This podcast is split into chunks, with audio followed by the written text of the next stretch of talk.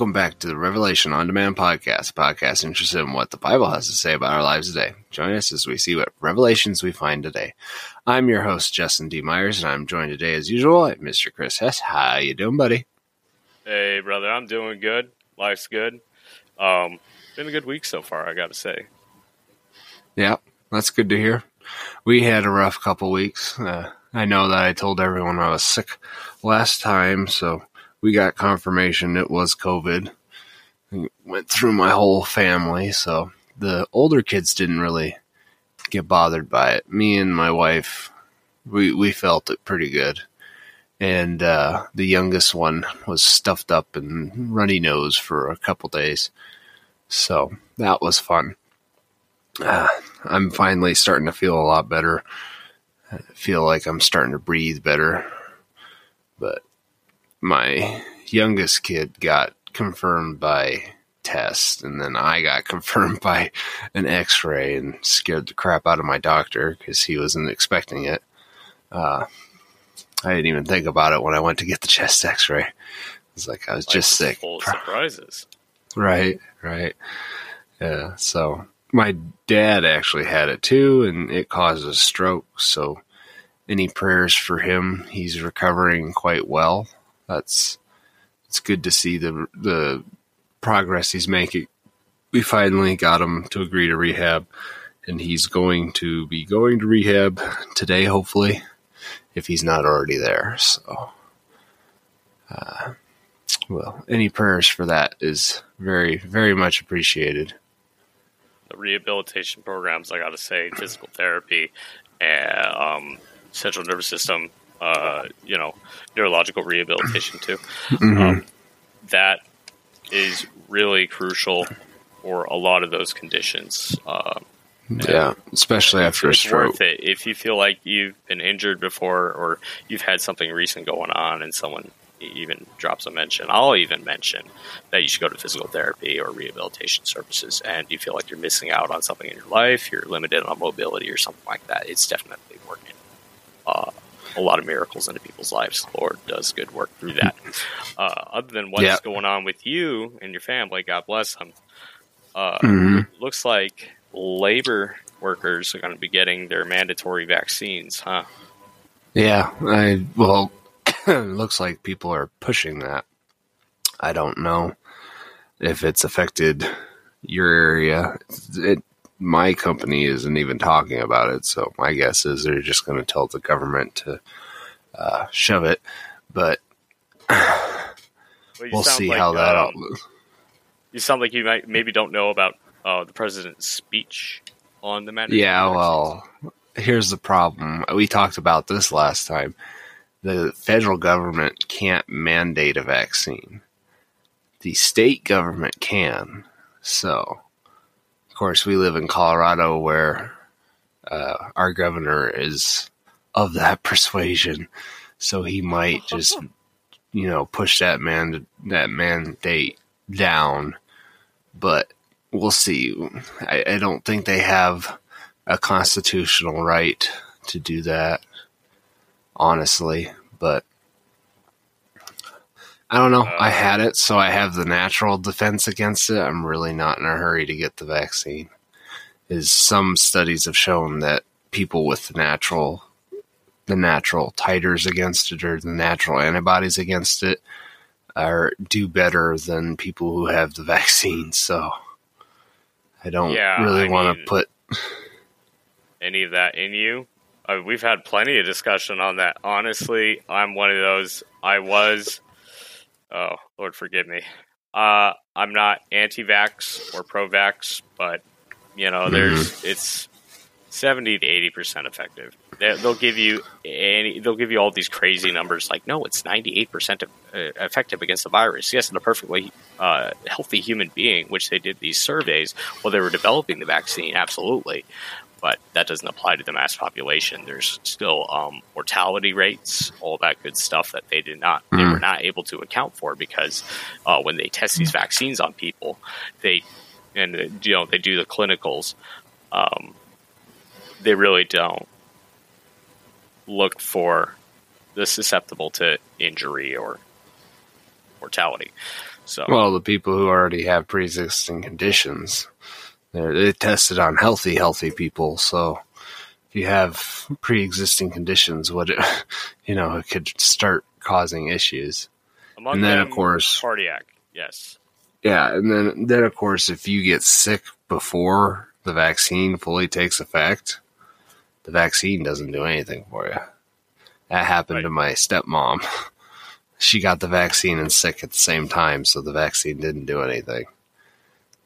Like It's not if you, add to your immunity and all- yeah, the antibodies and all Mhm. that stuff like you were talking about. yeah, yeah, no, like the rest of my family that got vaccinated, they were only sick for a couple days. You know, it was a two week ordeal for me, and I'm still, you know, kind of recovering from it. So, It's because you're a boss. You're a boss. All right. Why don't we cover the get biblical into what happened last show? time. Yes. So- What happened last episode? Oh yeah.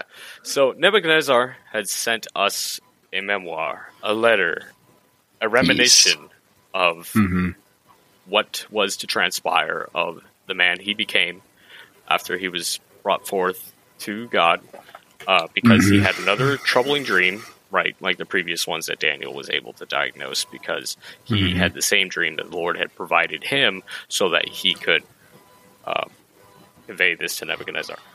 hmm Um, basically, God told him that his pride was getting the best of him, and his pride did get the best of him. Let's be honest with you. This guy hmm erected a statue of a deity to reflect an image of himself. Right, Mhm. we covered that in the past couple episodes. hmm And so, eh, to reconcile himself, Nebuchadnezzar, King Nebuchadnezzar of Babylon, he decided to live out in the wilderness and feed off of grass and act like a cow for seven years because that's well, he didn't decide to. He was he was commanded to by an angel. he was commanded to by an angel. Which I mean, I'm glad. You know, nothing against. Well, I can't say that, but I'm, I'm thinking like, you know what? Sometimes I'm really glad that, eh, you know, that an angel doesn't visit me and say, "Hey, seven years of your life, go act like a cow. You have a back." yeah, that wouldn't be a very good thing to hear from an angel, especially I mean, since I'll they're already it. terrifying creatures. Right? Yes. Uh, uh, it- unlike, yeah, yeah. Go ahead, get into that. yeah, no, they're they're terrifying creatures. They're not the the the the winged people that we like to think in popular culture. They're they're these yes, they're they're uh, un, well, they're godly creatures, but they're made of all these parts that just don't seem to work together. And every time an angel shows up, someone is wetting themselves. So, you know, to have this thing come and say, "Okay, you're going to go act like a beast of the field for seven years," would, of course, Like, oh, all his get out of my faculties yeah, all, all, all his faculties left him. So at least, at least he didn't have to choose to do that. It was just he went crazy, as we called the last episode, the Crazy Cow King. Crazy cow king. Yes. Well, anyway, after these seven years, he um, really fixed himself and got himself in Mhm. order. He was restored as the king of Babylon for his sit-in, and uh, he, humbled himself with believing in the, the true God, and that hmm was something remarkable. And the fact that he documents this letter for thousands of years to be passed Mhm. on as just it's truly something. He had you know what, say whatever you want about the crazy cow king. He had dedication and he learned for himself in a pretty harsh way of what it meant to be doing what he was doing. Yeah, yeah. So today we're going to go over Daniel chapter 5, which happens about 20 years after chapter 4. So there's been a few different kings. Nebuchadnezzar passed away and passed it on to his son, who got assassinated because he was a terrible king. And then it's been passed on a few more times. So we're like four or five kings from Nebuchadnezzar in only 20 years, which is pretty pretty unstable. for the take- area. Take a power, uh, take a powerhouse like the Kingdom of Babylon, and Yeah. see how frail. I mean, the leadership is, and just you know, especially like after Nebuchadnezzar died, you know, it's people are vying for power, you know, left and right. So they're vying for power So- left and right. They they have a mass population. They have a mass Mhm. expansion. I mean, there's a Mhm. saying that says, you know, the stretch too thin. mhm. Right. yeah, right. So when we start this chapter, Babylon is surrounded by the Persian army, and this chapter takes place in less than 24 hours. Now, there's a new king on the throne that we'll talk more about here in a little bit, named Belshazzar. And you need to realize that that's not Daniel. Uh, Daniel's Babylonian name is Belteshazzar, so there's an extra sound in there. Uh, so don't let that confuse you. And this guy, Belshazzar, is not the actual king, he's the king regent. So he's ruling in his father's stead. And we'll talk more about that after our little chunk of scripture. Okay, I really hope that Belshazzar and Daniel, aka Belteshazzar, meet each other in one place. Like, hey, They will. Belshazzar, They will. what's your name? They, they will, and it, it's going to be quite interesting. Awkward. Oh, is it gonna be it's good? awkward. Yeah, it's going to be good. All right, I can't wait to read it. All right, so uh, we're starting. By the way, uh, in case you guys didn't know, this is Daniel chapter five. All right, verse one. King Bel- Belshazzar had a great feast for a thousand of his nobles and drank wine in their presence. Under the influence of the wine, Belshazzar gave orders to bring in the gold and silver vessels that his predecessor, Nebuchadnezzar, had taken from the temple in Jerusalem, so that the king and his nobles, wives, and concubines could drink from them. So they brought in the gold vessels that had been taken from the temple, the house of God in Jerusalem, and the king and his nobles, wives, and concubines drank from them. They drank the wine and praised their gods, made of gold and silver, bronze, iron, wood, and stone. Alrighty. So we see this new king, Belshazzar. He is the son of Nabonidus, who is off on a uh, a conquest right now. I think in Turkey, from what I remember correctly. So he made his son king regent. So he's technically second in command of Babylon. So they're pretty sure that this family married into Nebuchadnezzar's family, one of Nebuchadnezzar's daughters, so that they would have legitimacy over the kingdom. And A funny thing about- the word legitimacy ever again when talking about Nebuchadnezzar's daughter. That was. why? oh, I don't know. I'm just kidding. Okay. Well, anyways, so Nabonidus married one of Nebuchadnezzar's daughters, uh, possibly married his son to one of Nebuchadnezzar's other daughters at the same time. So this was in dispute for a little while uh, if Belshazzar was actually king at the time, but someone found more scrolls, which is always the case when it comes to saying the Bible's not telling the truth uh, someone found a scroll that finally said, "Hey, uh, Nabonidus was on a conquest, and he left his son Belshazzar in charge of Babylon during these times, and it lines up with the times that Daniel is writing about." So, Oh, never It's mind. I take back the last thing I said. It's it's that is legit. That is Yeah. official Bible documents right there. I love when we find that yeah, stuff. well, it was yeah, it was some Babylonian record book that they found, but for the longest time they couldn't find record of Belshazzar in the ancient, you know, record books and stuff like that. So a lot of scholars would be like, "Well, this is this is obviously Daniel's making something up," you know, when he hasn't made anything up so far. So as we talk, this is note. Before you get on to the next subject. Isn't it Hmm. interesting how those who dispute with the legitimacy or the uh, factuality of the Bible that they'll always resort to something like that, and then when you present them with contextual evidence, physical evidence, i.e., um, what, what do you call that? The the, uh, the, the sheet Archaeological evidence. archaeological evidence. Well, we'll go with that. Hmm. Sure. Yeah. So, like certain artifacts and whatnot, um, hmm they won't take that into account once you try to prove them wrong, right?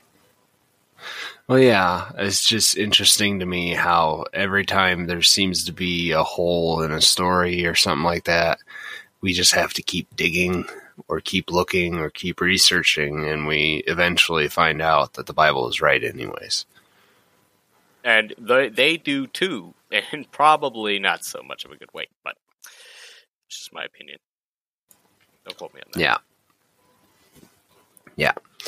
So, this is several kings after Nebuchadnezzar, as we talked about. Um, and like I said, Nabonidus married into Nebuchadnezzar's family to legitimate his kingship. So, before we move on, uh, there we it talks about the gold from the temple in Jerusalem, and it seems like the story is making a big deal about this. So I know that today sacred objects are few, fewer and far in between than than uh, you know ancient Jews would be used to having holy objects. So as modern people, we, we kind of have a hard time understanding this. So these are God's holy objects from the temple in Jerusalem, and uh, Belshazzar is like purposely misusing them. So it seems like Belshazzar has something against the Jews that are in Babylon right now. So he is, you know, he's having this party while his city is surrounded and being sieged by the Persians. And now he's using the temple artifacts that are used for, you know, ritual sacrifice and ritual cleansing and, and offerings and stuff like that for his party, you know, for his guests. So I, I came up with an example that would, would be close to it. It'd be like some, you, if you've seen someone using your toothbrush to clean the toilet and they didn't know that you seen them do that, Bro, that that would that would be the the level of like disrespect Belshazzar is showing God right now. So you're offended? yes. Yes, well God was very offended too. So it's not to say that like sacred objects are are really important today. Uh, it's more our our bodies are temples now, so it's important that we, you know, treat our bodies well, but uh, at this time, sacred objects. It was it was like we see Nebuchadnezzar. It was mentioned right away when he took over Babylon. He took these artifacts to his, you know, his his vault, his treasury, to be placed beside his his god stuff. So, like Nebuchadnezzar, at least did the bare minimum of like not destroying it, not you know dishonoring it. He at least put it up there with his other gods stuff. So where whereas Belshazzar is like, I don't like these Jews, so I'm going to disrespect their God. So this is a very very intentional thing. It's not like Belshazzar is like, oh, we need more f- plates and cups for uh you know this party so go find some and someone's like oh let's use that no it was he ordered people to use this gold and silver utensils.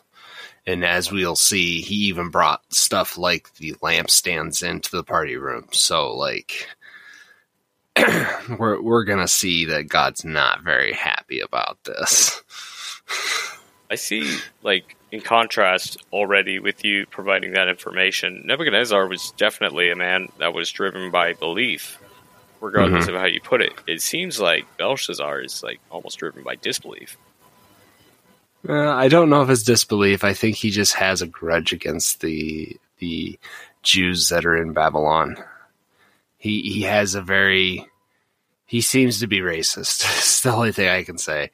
Uh, he he as we see him interact with Daniel, he already treats him not well with the yeah, it's just this you're a Jew, you're you're one of those slaves from Jerusalem, you know, like he's he's very demeaning towards Daniel. Of course, Daniel's not going to have anything of it because this young king is being like totally a, a douche, to use a harsher word, you know, like Sure, let's. I think you're uh, you're, you're still on your medicine right there. It's like, oh, yeah, no, I don't just- think so. Let's just throw that one out on the on the Revelation on demand. Okay, Why don't get on Well, he is as we as we continue. You'll see. I'm, I'm not making that up. All right, fair enough. At that moment, the fingers of a man's hand appeared and began writing on the plaster of the king's palace wall next to the lampstand. Okay, so this is next to that lampstand. Plaster of the king's palace wall next to the lampstand. All right, that's what you were just talking about. I'm good. As the king watched the hand that was writing, six. Oh. His face turned pale, and his thoughts so terrified him that his hip joints shook and his knees knocked together. The king called out to bring in the mediums, Chaldeans, and astrologers. He said to these wise men of Babylon, Whoever reads this inscription and gives me the interpretation will be clothed in purple, have a gold chain around his neck, and have the third highest position in the kingdom. So all the king's wise men came in, but none could read the inscription or make an interpretation known to him. Then King Belshazzar became even more terrified. His face turned pale, and his nobles were bewildered. Yep. So right there, this is the story that gives us the saying, "Can't you see the writing on the wall?" And as we've seen, a hand from God or a messenger came down and wrote something terrifying in the plaster on the wall. Uh-huh. So th- this lampstand is most likely the menorah that we know from Jewish culture these would have been the the lampstands that if you read Exodus, these are the ones that God ordered uh, Moses to make. So these are seven seven holders with one piece of gold. So if you know what a menorah looks like, you know what I'm talking about. we talked about the, the seven lampstands of the seven churches in Revelation. Mm-hmm. And then of course um, you have like this number system of 13 and 7 and then Mhm. 6 for being a bad number but anyway we had 13 churches uh, no excuse me 7 churches 7 stars i'm waking up here and uh, an angel that would correlate with each of those 7 churches uh, Mhm. to represent a similar imagery and a similar uh, let's say object use than Mhm. the, the you know and the menorah itself. Yeah, yeah, and like like I said, these are the lampstands that would have been in the holy of holy, shining light on the mercy seat, which would have been the Ark of the Covenant. So Right. like these are these are holy objects, and he's just using them for decoration in his in his party hall. And God's like, all right, well, I'm going to send you a message. And as we see, yeah, I think it would be very, very disconcerting to see a disembodied hand start writing in the plaster on the wall. Like, I mean, that that would scare the crap out of me. cool to me, I mean, okay, that would scare the average guy, but I would be like, oh, I don't know if that's God or not, but I want to read what. It and also, Yeah, and then you have add. Oh yeah, what, what what's up? I was to say, then you have to decipher if it was from God or not. Yeah, if it says like we need more toilet paper, then you probably know it's not it. Yeah. Anyway, I was just thinking, like, you think that uh, buying a fifty thousand dollar cracker that uh, a celebrity used or tried to eat is cool. This is something that illuminated the Ark of the Covenant. It's been touched by um, biblical figures of past times, which are the coolest celebrities of all, if you want to even call them that. Most of them are Mhm. elders now on the seat of the throne. hmm I'm just pulling up all the references today. I'm like, Yeah. if you've been watching from episode one, you would have totally got that. Yeah. Listening, yeah. same basic difference. Yeah. Anyway, Chris is on a tangent today. What else can you It's tell right. us about this? I was going to say, at this point, we're conditioned to expect the wise men to fail. So, you know, we we've seen with Nebuchadnezzar the wise men every time they were called in, were like, "Oh, I don't know, you know. So this time, we're we're expected for them to just fail. Uh, and then, of course, there's evidence here that he offers the third in the kingdom. That's talking about him only being second in command, so he can't give a position higher than third in the kingdom. So that's that ties back to him being Nabonidus' son and being put in charge by Nabonidus. Uh, Belshazzar can't read what is said on the wall, but he knows whatever it says is not good. And of course, if a disembodied hand shows up in your house and writes in your wall, it's probably not good either, whether it's from God or a spirit. A toddler. Well, okay. if it's a toddler, it's probably just gibberish. So you don't have to be as scared by that. Unless they're like- my ancestry. unless What does it unless say? they're like scratching the plaster off the wall, then maybe you should be worried about that. I would be uh, incredibly concerned. I'd be like, "Oh my god, Yeah. you're going to get the drywall under your nails, come over here, Or in the sure carpet. okay." Yes. There's drywall on the carpet now. Thank you. Another mess I have to clean up. You, you, you're you're four kids in, so I guess I don't have. Yeah, no. Yeah. so most likely this was uh, either Hebrew or an ancient dialect that only a prophet would know. So as we see, Daniel will be able to interpret it because it's in a Spoiler language he knows. What were you say? I was just laughing at that. That you're saying it's another spoiler alert. Oh, so you knew I was going to say it again, huh? Yeah, no, I every every time that I, I lead the story, you're like spoiler alert. So I- I'm sorry, Chris. This these these stories have been around for so long. If you if you don't know what's going on, it spoiling it doesn't make it any less powerful. You know, it's also powerful. Hmm. What? The fact that we both forgot to put our phones on silent. Yeah, I know. I you heard that. This is on the show, folks. See. Okay. yeah, yeah. Well, see, every time I put my phone on silent, I always forget to take it off of silent after we're done recording. then I miss phone calls and text messages for a good half day. See, there you go. I do the same. So, yeah. Well, That's let's continue.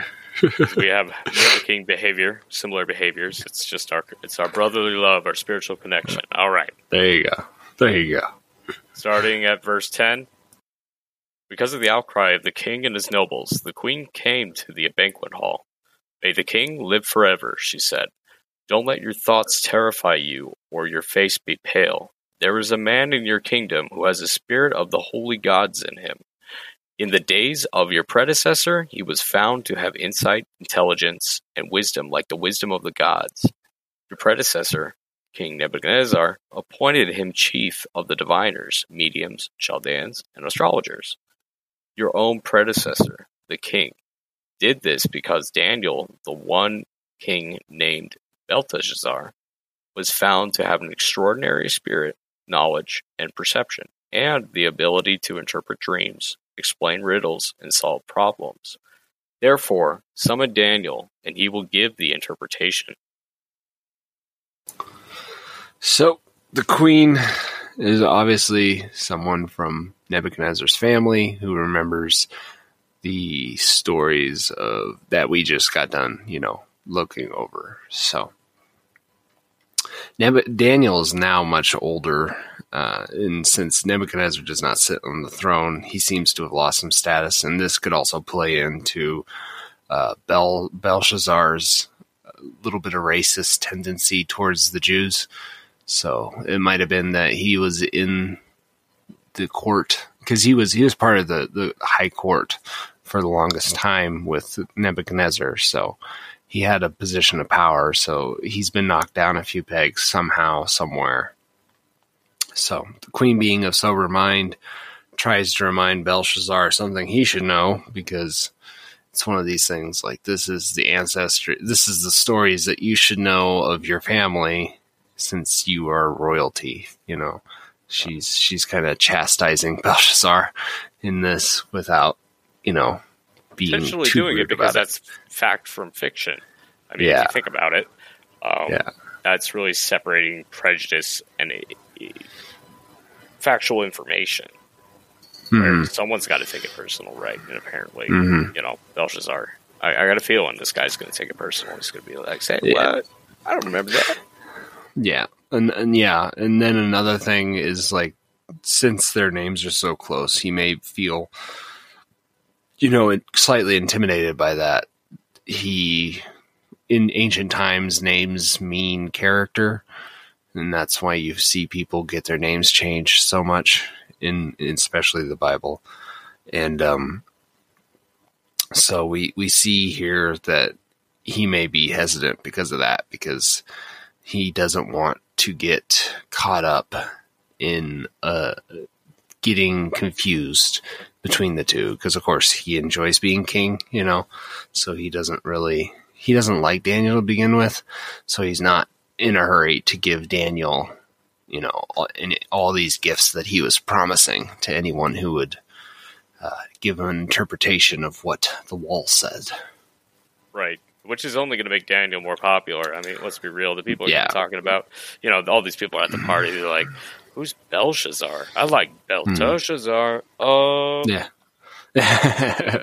right, you know how people are. They they do stuff like that. So yeah. So Uh, and of course, you like see the difference in the two of them. Absolutely right. oh no, yeah, and they're they're as we're gonna see when Daniel enters the scene, he is way different than Belshazzar. Like Belshazzar is is loud and, and boisterous and having a party during a siege. Like that's a certain kind of character that's just way different than what we know Daniel to be. So yeah, as we'll see, Daniel's not he's not as reverent as he was for Nebuchadnezzar. He he does not. These two men don't like each other, and it it shows. Talk about a test. God's like, Yeah. "Hey, I'm teaching you how to love your enemies." Well, woo! Yeah, right, right, right. So we'll we'll see how the interaction goes. Alrighty.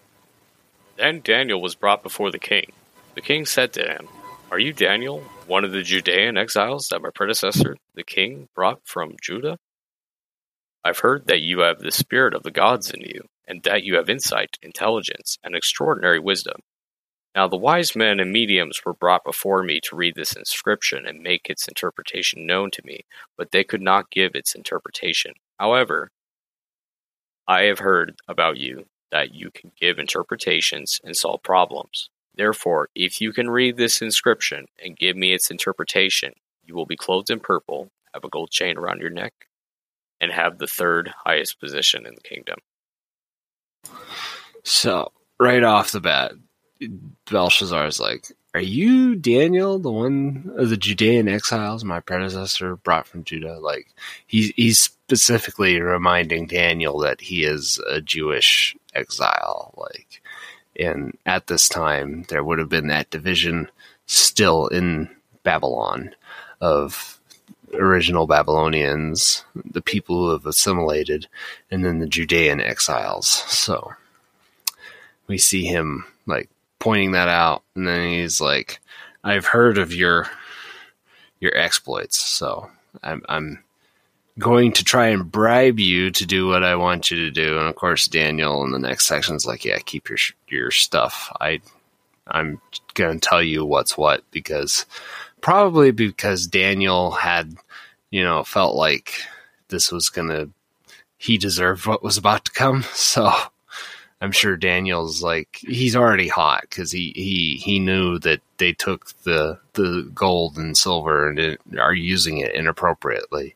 So I'm sure Daniel was hot when he got here, like, and and heard that they were doing this to his gods stuff.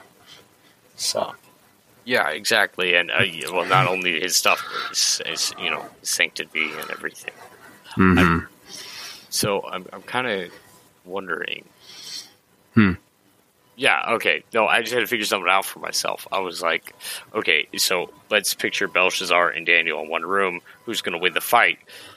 And I'm like, oh, Daniel has holy powers. He wins. Chapter.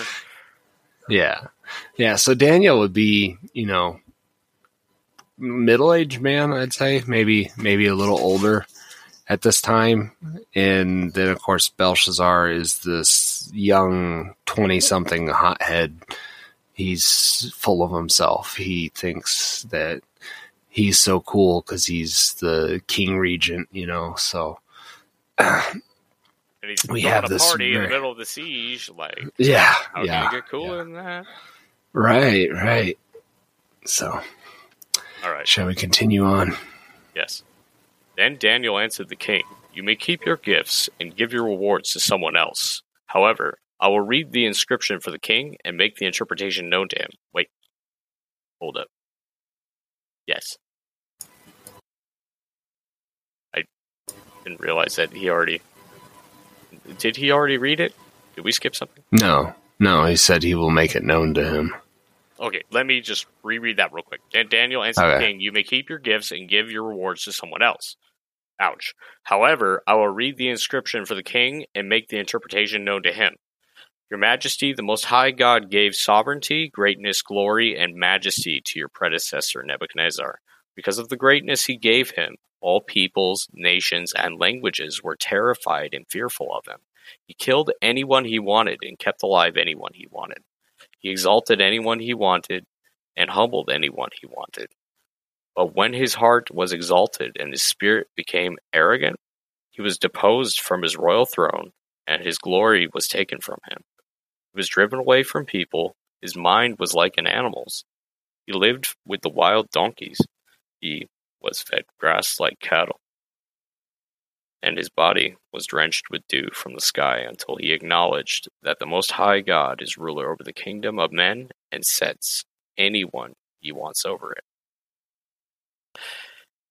But you, his successor, Belshazzar, have not humbled your heart, even though you knew all this. Instead, you have exalted yourself against the Lord of heaven.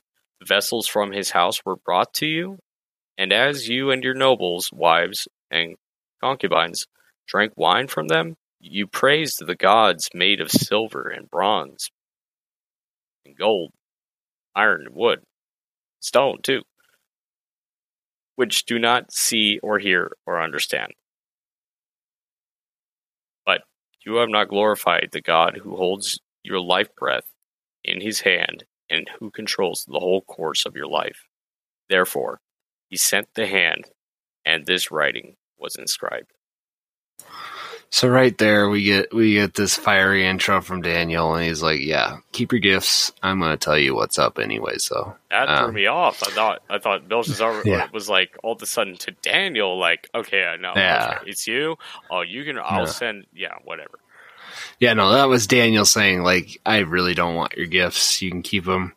I'm gonna." I'm, and then he goes into this whole thing talking about how, of course, if you do this to a, a prideful person, talking about how much better someone else was than him, uh, you know, Daniel's really, really trying to rib the king right now, and we can see that Daniel is very upset about the the gold that he was talking about here, where they're worshiping lesser gods with these articles that are super holy to the Jews. So, Right.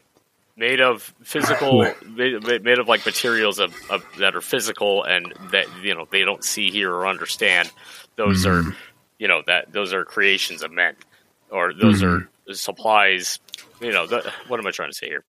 Contextually, what he's basically trying to say is a little bit of like um, a simile, or even an Hmm. idiom, is like that thing over there doesn't he that, that you know, I have this piece of gold. Well, that thing doesn't see or hear or understand. Okay, my God yeah. does. Yeah. See, it it all comes from the what power the lowercase g gods have. Uh, so when people make idols and stuff like that and dedicate it to other gods, they the idols can't. They're not inter, They're not embodied by the god. They're not. The gods can't use them to see and hear and, or whatnot. So like these idols are dead. There's no way. That's why he says they can't see, they can't hear. Uh, but these gods are real enough. Uh, we seen God make them, and then a chunk of them fall away when He sends them to lead other nations. So the gods are real enough, but they just don't have the power that the God of us, you know, the, the God of all gods, has. Like, they can't see everything because our God is removed from from the physical realm, whereas these gods are built in the physical realm. They were built as part of it. So our God is beyond the physical realm. He can see everything. He knows everything. Like there's nothing that escapes his knowledge. Whereas these little little g gods, which were built for a purpose to, you know, run the world for whatever purpose they were built for, they think they are more powerful than they actually are. So we as a people would think that they're more powerful than they actually are. Yeah, I do think yeah. that with a lot of that spiritual energy that it's invested into that, it's only going to bring bad. It's going to only going to wreak havoc. Um, hmm. And another good point too is that um, it, it, you were saying that God did create other gods. I would say that God created um, the OG spirits, mm-hmm. and you know that or we've also characterized them as daemons daemons mm-hmm. daemon is a we've gone over this before is a generalized term for a spiritual being not necessarily mm-hmm. a spiritual entity but mm-hmm. debatably speaking a lot of these original entities could be perceived to us and interpreted and felt as a deity and one that mm-hmm. uh, one that would be you know overwhelming or becoming of a god itself or our own god, and that mm-hmm. is where you draw a lot of that idolism. Yeah, yeah, and see the the way this works is that maybe a select few people interact with one of these daemons, and they're just blown away by the power difference between us and them so they they just they get amazed by this, and then they start worshiping that that daemon, and then they become more corrupt, and of course want to be more worshipped, and of course the stories get crazier and crazier until the point where uh, their powers are so blown out of proportion that it's nothing close to what they first were created for. So and uh, ideally, I would say that happens with a lot of real things too. Like yeah, a lot. Uh, well, it still know, happens today. yes, we're created for a certain purpose. We go, can going back to celebrities. They're created for a certain purpose. They're there mm-hmm. for a certain reason, but it's the way they're mm-hmm. perceived. And I, I, just to tread on that a little bit is just um, I, I, feel like with a lot of that spiritual presence and stuff like reset, where they basically fall down and start worshiping them, is just so inconceivable, especially to the modern man. I would say, mm-hmm. um, or the modern, uh, politically correct, whatever you want to call them, the disbelief that we have nowadays because we drive off of physical proof. Yeah, it's just all interesting to me. I'm on like four different thought processes right now. You're up years, years grinding on that one. Anyway, yeah. So we we see that a lot of similarities drawn between Nebuchadnezzar and Belshazzar. They're they're both prideful men. They were both you know pretty arrogant kings, and but Nebuchadnezzar was given the chance to repent, so he never did anything so bad that God felt like he needed to crush him. Well, Belshazzar is having no such luck. this is his only chance to repent, if there's any hope for him to repent. And otherwise, God's going to bring down the wrath upon him. like, so the, I mean, the city's already under siege. So, as we'll see, God uses that to depose Belshazzar. Interesting. Okay. Well, one thing I want to question you about is like Hmm. you're saying that Belshazzar was worse. Well, I mean, Mhm. I, don't get me wrong. Probably, definitely is. But I feel like God has presented an equal opportunity and gives that forthcoming opportunity to every single one of us. Mhm. Um, it's it's uh, there's a great potential. Yeah, like you're saying, this is the last time Belshazzar, and it is. But the Belshazzar will have this last opportunity where Daniel's like, "Look," and you know it's presented in a different way, but that's the type of Hmm. message Belshazzar should have heard. hmm Yeah, and and of course, I, I think you can see the writing on the wall. You know, this is a very serious situation that Belshazzar has gotten himself in, and he's not treating it with the right, uh, the correct decorum that a king should. So we see Nebuchadnezzar. You know, when he had dreams, he was properly freaked out by that. So. Um, I don't think Belshazzar. I think Belshazzar probably has gotten many more warnings that we haven't heard of. It's just this is the final warning, and it becomes something that's very, very physical and present to everyone. So, Speaking of physical and present, is this writing? Yes, and forgive my enunciation, pronunciation, however you want to word it, on some of this because I'm looking at these words for like the third time in my life, and I'm like, I'm gonna make my own way of saying that. I mean, it is. It's it's um it's holy writing. I mean, uh, we're all supposed to speak in tongues at one point. Apparently, there's a universal language in heaven, and. I'm like, you know what? I'm just gonna speak in tongues on this one. Uh, well, here let me let me help you right now. Uh, Mene Mene Tekel Tekel Parsin. Parsin. Yes. There you go. Okay. That's, That's what I thought. uh, I was like, Yeah. we have something in back in Hawaii. It's just random for those of you who know that. Like I've lived in Hawaii. I have a lot of Polynesian family. Um, We have something called the Menehune, and that's like totally way the separate same. from what we're talking about right now. I mean, that's like a that's like a a mythical like forest, very short person that Hmm. they there's like hundreds of them and they build stuff. Anyway, Huh. pretty cool story. But I'll get into that some other time. You just email us. May- Maybe maybe we'll get into Hawaiian mythology. Yes. Absolutely. My mom would school me on that. I'll just I'll just mention anyway. All right. Alrighty. This is the writing that was inscribed. Mene, Mene, Tekel, Parsin. This is the interpretation of the message. Mene means that God has numbered the days of your kingdom and brought it to an end.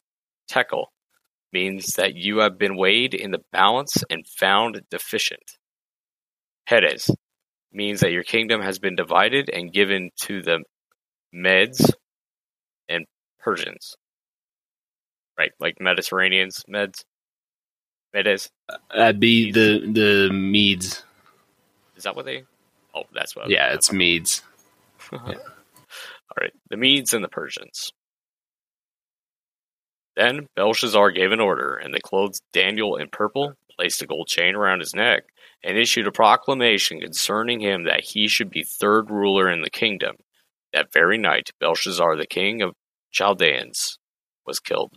31. I thought I was reading like a, uh, a thing there. Uh, verse 31. And Darius the Mede received the kingdom kingdom at the age of 62. Okay, so we got this new guy Darius, which we'll read about next time, and Mhm. Belshazzar was killed at his 20 some odd years old and not 30. Mhm. Okay. Yeah, yeah, yeah. No, I, I I see how that was confusing. Uh, I just like to leave those in there so that we know what verse we're on. But I have But um, and dyslexia, so I read the next line where it says hey, at the age. you're you're doing good. You're doing good. So, we see here that it was numbered, numbered, weighed, divided. So uh, the the words on the wall literally mean, you know, his days are numbered, which, as we know, you know, Darius is going to come in and just end the court. Tekel, where Belshazzar has been weighed by God and founded deficient or wanting, or you know, his arrogance is too much to be let going. And then, of course, Peres is talking about something. There was a, a Medo Persian Empire, which is what Darius is part of, and so this is this is that that two two uh, headed or two divided government that we were talking about. If we go back to the statue. Right that was talking about the chest of silver, the two arms. So we have the Medes and the Persians. Um, so we see prophecy becoming reality right here in the text where Daniel predicted that the next empire would be a dual natured empire, and that's where the Persians and the Medes come from. So that that's something really cool to see. Uh, and then Daniel was given the reward anyways, but it was like he was third highest in the kingdom for a few hours. like, you know, it's one of those Hooray. things. I'm sure, I'm sure Daniel just like on his way out of the throne room just threw the stuff off and you know went home because he knew what was going to happen. So interesting enough, uh, I believe this was the siege where the Persians blocked up the river upstream and then walked in under the the water gates. Nice. And then took over the city. So that was a pretty cool, man. tactical, yeah, yeah. efficient, uh-huh. deadly. Yeah, yeah, and and they took over the city pretty quickly. They deposed Belshazzar, and of course, did what you do to kings when you depose them. yeah. Long live the king as you raise his head on a pike. And yeah. we meet the another brutal king that will be in the next few chapters. Yeah, the Daniel well, and the Lion's Den, I believe, is an actual next. warlord, right? He's mm-hmm. a warlord. Yeah, no, okay, he's cool. he's more like he's more like Nebuchadnezzar was. So uh, Nebuchadnezzar we, we see... was more like a. I mean, I don't consider Nebuchadnezzar to be a warlord. I, I consider to be like a volatile tyrant. Then mm. party boy, and now you yeah. the warrior, a warlord. Yeah, so we'll we'll see that Darius actually takes a liking to Daniel quite quickly. So, um, oh, yeah, we'll we'll see that in the next chapter. And in fact, if you know your Bible well, Daniel chapter six, I believe, is Daniel in the lion's den. So, I knew that. That is this. That is the story we are going to cover next time. I was you waiting anything for else this to story to come up. I mean, like, yeah. I, I, think last time I heard anything about it, I was younger and there was a cartoon on it. I was like, yeah. oh, okay. I was like, this is really like, who's this guy and that guy? Now I know all of it. Wow. Yeah. I feel so it's kind of crazy how many important stories come from Daniel and how many important stories like are well known from Daniel. Out of all the books of the Bible, there's probably I mean, we have the handwriting on the wall, we have the uh, furnace, we have the lion's den, and there might be one more that's quite well known. So just to have four stories that most people who are familiar with Christian, uh, you know, theology. stories, theology would would be able to tell you the gist of these stories off the top of their heads. So it's it's interesting to see to study a book that is so well colloquially known and not like super well studied by everyone. So it's wait, wait, it's it's awesome. Co- awesome. Oh, I can't do it. Colloquially, that that'd be you know just Ooh, yeah, colloquially. It's hard to say, isn't it? but what what I mean is is just a, a common, well known story amongst Christians. And right, yes. four of them, four of them are here in Daniel. So I mean, people know about Noah's flood in the ark, and then of course Jesus's sacrifice it's like just the stories that are better known. And it's interesting to see that there's four in this one book that are better known. This needs its so. own like TV spot. Have you heard of the Book of Daniel? yeah. Sunday, yeah. Sunday, so. Sunday. Come and get so. it. Book of Daniel at your local church.